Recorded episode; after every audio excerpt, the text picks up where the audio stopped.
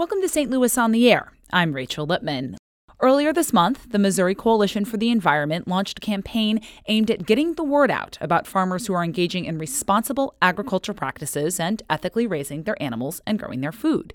Here in the studio to talk to us about what the new Known and Grown project entails, as well as broader implications for growers and consumers, are the Missouri Coalition's Farm and Food Director, Melissa Vatterott, and its local food coordinator, Ray Miller. Melissa and Ray, welcome to the program today. Thank you, Rachel. Thanks for having us. It's a pleasure to have you. Melissa, what is Known and Grown? Tell us a little bit about what this program kind of is. Known and Grown STL is our new program to celebrate and promote environmentally responsible farmers within a 100 mile, excuse me, 150 mile radius around St. Louis, which we call the St. Louis Food Shed. And and how did the idea for this come about? Where did you see the need uh, to to do this this connecting? Well, Missouri Coalition for the Environment leads the St. Louis Food Policy Coalition, and many members of the Food Policy Coalition, together with many of the farmers that my colleague Ray Miller works with, were signaling that there was a need for consumers to have clarity about what local farmers are doing on their farms and the farmers that we know who are dedicated to protecting soil health and water quality indicated to us that they could use assistance in telling their story and spreading the word. And Ray, what were those conversations like when you were talking to these farmers? Uh, were you doing surveys, or how did you kind of get the idea to, to go out and, and ask these farmers what it was they were needing? Yeah, it's a combination of things. Um, surveys for sure, but as well um, visiting farmers at their farm, going to the farmers market, talking to farmers in person is key. Uh, we host a couple of farmer meetings every year to bring farmers together. And yeah, marketing is just one of the top needs of farmers in our region. Um, it's hard to be really good at farming and really good at marketing, so we're here to help with that. And so, tell me how it is that Known and Grown kind of makes bridges those gaps. It's it, I, are you advertising for them, or how is this working? Well, we have a Facebook page and an Instagram page that we are using to highlight the farmers in the program. We have 12 farmers in the program right now with another dozen farmers waiting to be audited to be able to be part of the program. So we're using those spaces to, to tell their stories. Um, the website allows you to learn about each farm and learn about their practices as well as where you can buy their product. Um, and then we will also be sharing with farmers the known and grown STL logo that they can put on their products should they choose to. And we'll have the opportunity to display the known and grown logo at the farmers market and whatever p- other places they uh, sell their product. What is the criteria for a farm that might be interested in coming into the known and grown fold? Yeah, the criteria can get, um, it's a bit detailed, but just to kind of summarize, for if you're a farmer that's growing fruits or vegetables, um, we ask that you don't use synthetic chemicals. We hear that that's something that most eaters are interested in. They want to know how they can get local food that hasn't been sprayed with synthetic chemical. Uh, for animals, we just want to highlight farmers that are raising their animals humanely. Uh, most people are interested in knowing who has uh, animals that are being raised outside in the sunshine, eating bugs, uh, being able to frolic. Uh, so we have uh, detailed criteria on the Known and Grown website. Um, but yeah, things regarding uh, rotating animals on pasture, uh, are they grass fed versus grain fed, um, and so on and so forth. We hear a lot of words around food. Yes. There's organic, there's free range, there's GMO, all sorts. What is different about what these farmers within the known and grown rubric are doing as opposed to someone who may say that, you know, ours are free range or our food is organic? So the farmers in the program may be doing some of those things. What we're trying to do is help uh, St. Louisans and others within the St. Louis Food Shed be able to have a one-stop shop where they can learn about those practices and be able to know about those farmers right here in the region. So they aren't necessarily doing things that are above and beyond something being called organic, or or maybe they are. They could be, um, but organic is also good. Many farmers of small scale, which are many of the farmers in our network. Um, haven't taken the time to become USDA certified organic because it can be um, a lot of paperwork. Again, farmers are doing what they love when they're farming. And so all of these other things, you know, filling out paperwork, applying for certifications might be kind of burdensome. So we've made a very easy process for farmers to be able to show to us, yeah, they're doing organic practices or maybe something else. Um, and that's enough for us to help celebrate them and tell their story.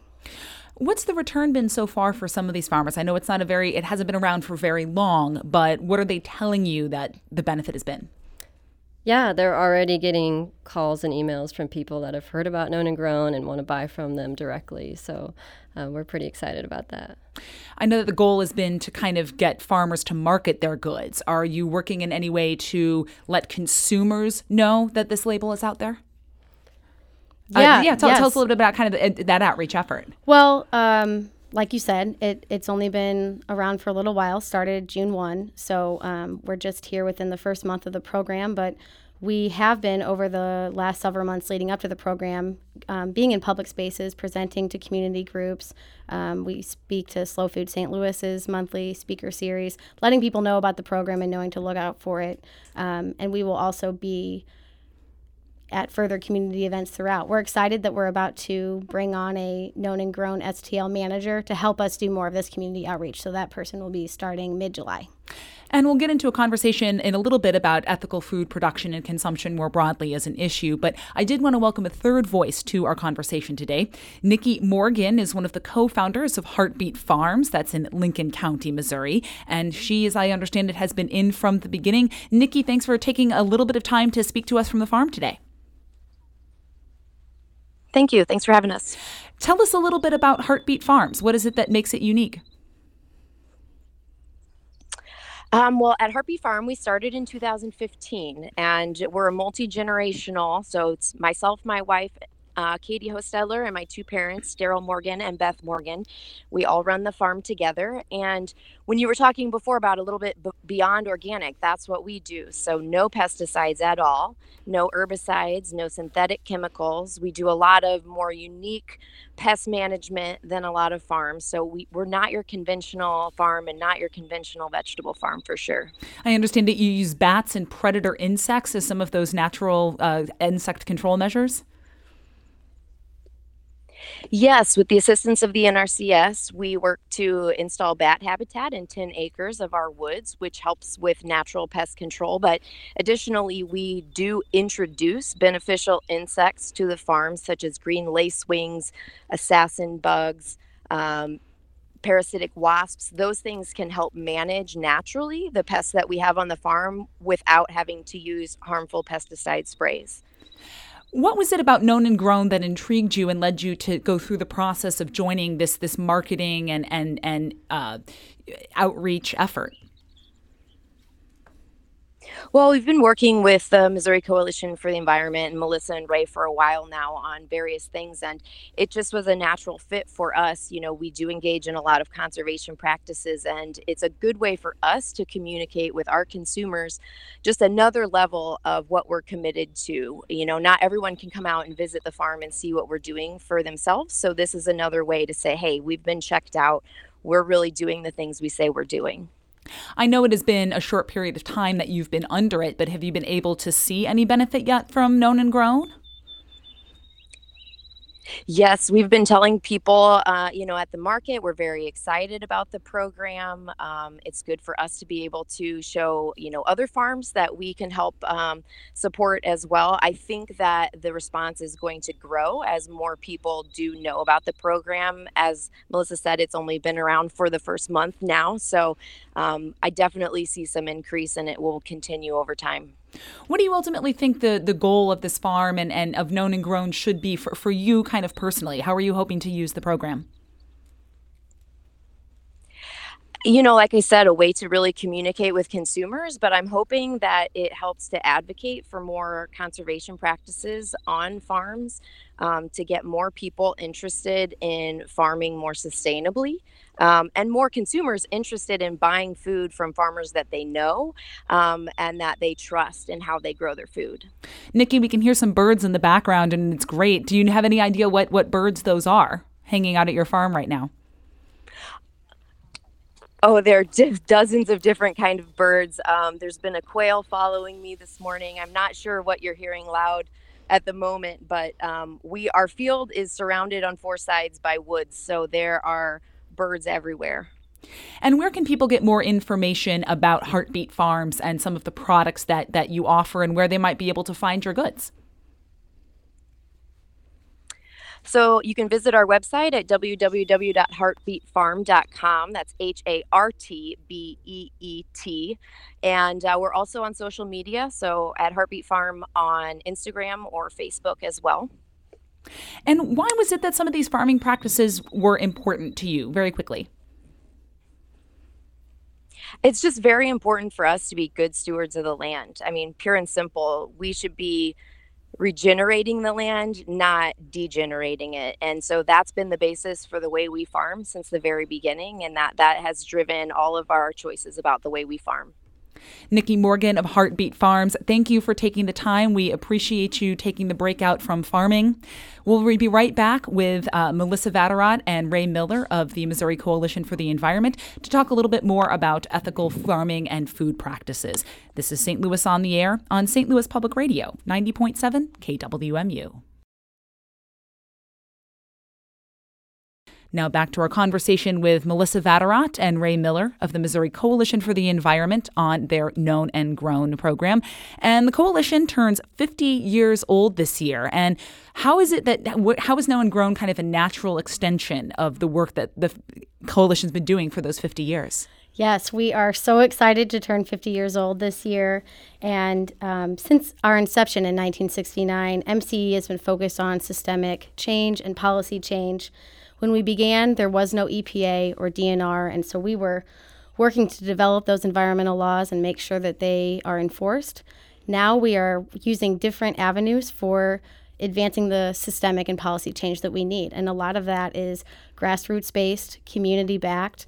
And so we are so excited um, to be able to launch Known and Grown during our 50th year. We've always known that how our food is grown and where it's grown has an impact on our environment, and so it's an exciting opportunity to be able to lift up the farmers in our region that are committed to those practices.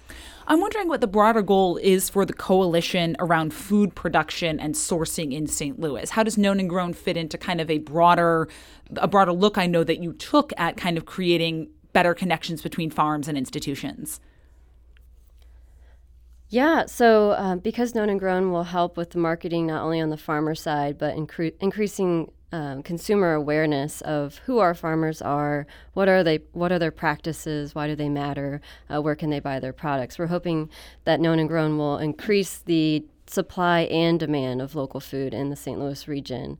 Uh, our our long term goal, meaning about five years out, uh, we're hoping to have a thriving farm to institution local food system here in St. Louis, meaning um, given the soil, water, and sunshine that we have in Missouri and Illinois, we are capable of growing uh, vegetables, fruits, grain, and raising animals in this climate. So we uh, have every capability to grow the food that our residents need here. And what are some of the? I, I know that there was a study that you guys did that Known and Grown kind of grew out of. When you look at the current environmental, structural, et cetera, situation in this region, what are some of the barriers that are being faced to a true farm to institution sourcing here in the St. Louis area? Yeah, there are a lot of barriers in the process, both on the farmer end and the buyer end. Um, a lot of red tape, um, just simple things like delivery, placing orders, paying bills. Um, you'd be surprised to know, but yeah, we're, we're looking to help farmers and buyers both address those barriers. Um, one by one, slowly over time, so we can help make a, a robust supply chain here in St. Louis. How much of this is something that the Missouri Coalition can do, and how much of this is going to require outside actors to to act? Great question. Well, given that MCE leads the St. Louis Food Policy Coalition, many of the partners that we have in this food system work um, are in a position to help us advance some of these needs. Um, we feel that the marketing piece is something that we can certainly advance. And given the network of farmers that we already have and with our partners, we will be working closely with partners to figure out how to best develop um, delivery and distribution assistance throughout the region and um, also help capture food that would otherwise go to waste. I don't know, Ray, if you have anything else. Yeah, so Rachel, to answer your question, MCE definitely can't do this work alone. Uh, we're very motivated and energetic, and we're going to do the best we can, but it's going to require the support of many of the organizations we work closely with that also work with farmers in the region, and also um, working directly with a lot of the farmers. Uh, you know, these things need to work for them. And then also, everyone out there listening, we need your help too. Absolutely. Are there are there policy changes? Obviously, you know, just information is important, but are there policy changes that you know larger actors such as city, state, uh, county would have to do to really create a true farm to institution infrastructure in this region? I don't think that policy is necessary for building out the farm to institution supply chain that we're looking for, but um, certainly there are policy changes that could be made to help more farmers get into this type of farming and feel that they are supported by public and private institutions across the state. And um, it would be against everything in my body to not mention the federal farm bill, which gives support to farmers. Nikki Morgan was mentioning earlier that she has gotten conservation funding from the Natural Resource Conservation Service, and those funding dollars come from our federal farm bill. So it's important for our federal legislation to continue to support sustainable food and farming systems. What's an example of um, the you, you, had mentioned um, some of the, the things that you might want to be changed on the local level. What's an example of that policy that maybe kind of stands in the way or makes it a little bit harder for the farmers that you're working with to access that that pipeline? I guess I would just say that states, including Missouri, have passed state level legislation um, that has incentivized uh, government institutions to buy from local farmers. And so we have um, a bill at the, we have a, a, state law in Missouri that encourages public institutions to source locally. And so we would hope that more public institutions would take advantage of that, see that, see that incentive, and um, take action with it you keep mentioning a lot of the benefits to the way to with food is produced ethically by some of these farmers. What what kind of in general can how do these farmers benefit the environment with the practices that they're using? Great question. Um, well, when it comes to using um, chemical inputs or not, by not using chemical inputs, um, you're ensuring that our water quality is protected from having those chemicals uh, run off of farm fields or running through our soil into groundwater. Um, rotating farmers on pasture, I'm sorry, rotating f- animals on pasture um, helps ensure that the um, the plant life that the animals are feeding off of can revive and can grow back. And it's also ensuring that the soil quality, um, that the soil is not being overly compacted from animals staying on one parcel of a farm property for too long. How do you get people to think a little bit more about food in these terms? I think a lot of people think of it as, you know, I'm going to eat this it's filling my stomach, it's providing me the nutrition. How do you shift them to think about production and the impact that production can have on the environment that they're living in? Yeah, I think when people have the opportunity to meet their farmer and go to the farm and get a hands on experience, that really sticks with them uh, for the rest of their lives. Um, so we're hoping that with Known and Grown, people will be able to literally meet their farmer, at least get to see what they look like, what their story is, where are they, uh, how big is their farm, and get kind of a sense of, oh wow, my food is actually coming from this family in this small town in my you know backyard or, or very close to my home, and, and that connection with. Uh, I think we're all so disconnected from our food and where our food comes from. So, creating that connection to, to where our food comes from, I think is what resonates most with people. And I'm guessing that disconnection is just a product of the nature of, of farming these days, that we don't live by the producer. We don't, farming is not something that everyone does to produce their own food these days. Yes, and that we have a global food system that prioritizes uh, specialization of certain crops in certain countries and creating agreements where we're importing you know, uh, peppers from Chile more than we are supplying peppers from farms only 30 minutes away from from our you know local grocery store. And so um, I think that this this program is is getting back to you know what MCE has always been wanting to do is bring people together and advocate for a change that's best for our health and our environment. And um, we need a new system that works for our health and our environment long term and by buying from farmers in the program, consumers can can learn about their practices and actually have a conversation about how those practices are impacting them and the environment. Where are the leverage points that individuals who are, you know, interested in buying from known and grown farmers because of their practices, where can they they use their power to shift towards benefiting ethical production as opposed to, you know, agreements to trade peppers from Chile instead of from the farmer down the road? Um, I think one of the great ways we see known and grown uh, potentially expanding is for consumers to let their local grocery store or their favorite restaurant know that these are the practices that they care about and that they would love to see those restaurants and stores source from these farmers. Um, I think that those those entities would res- would respond to consumer demand, and that would really have a huge impact on our food system. You mentioned this a little bit in terms of the trade policies that we have signed. Are there any other examples of economic and political policies that really drive the way that we relate to food these days, do you think? I know you mentioned trade agreements. Are there other things that you just think of where there's external pressures on, on how we think about food and farming? I would say yes, absolutely, through that federal farm bill I mentioned. Um, the federal government incentivizes commodity production over fruits and vegetables. So, commodities, thinking of corn and soybeans. And so, that's very much seen here in our region when you drive I 70 or I 55. You see corn and soy everywhere. And as a result, there does feel like a disconnect geographically and all these other ways because the fruits and vegetables that uh, we mostly consume are not here. And even the I'm sorry, that are not grown here, but even the products that are grown here, um, they're not abundant. Um, actually, within the 150 miles around St. Louis, uh, 0.2% of our cropland grows fruits and vegetables. So if we can advocate for policy change at the federal level to help farmers feel that they have a choice between growing commodity production, commodity uh, crops, and fruit and vegetable um, crops, that would really help. How do you scale up ethical production in terms of to meet the demand that is out there? You've got 0.2%, as you mentioned, of the land growing fruits and vegetables. I'm sure that's not even all farms that are within the practices that known and grown right. looks for. H- how do you scale up the type of production that falls under the known and grown rubric to meet some of the demand that's out there?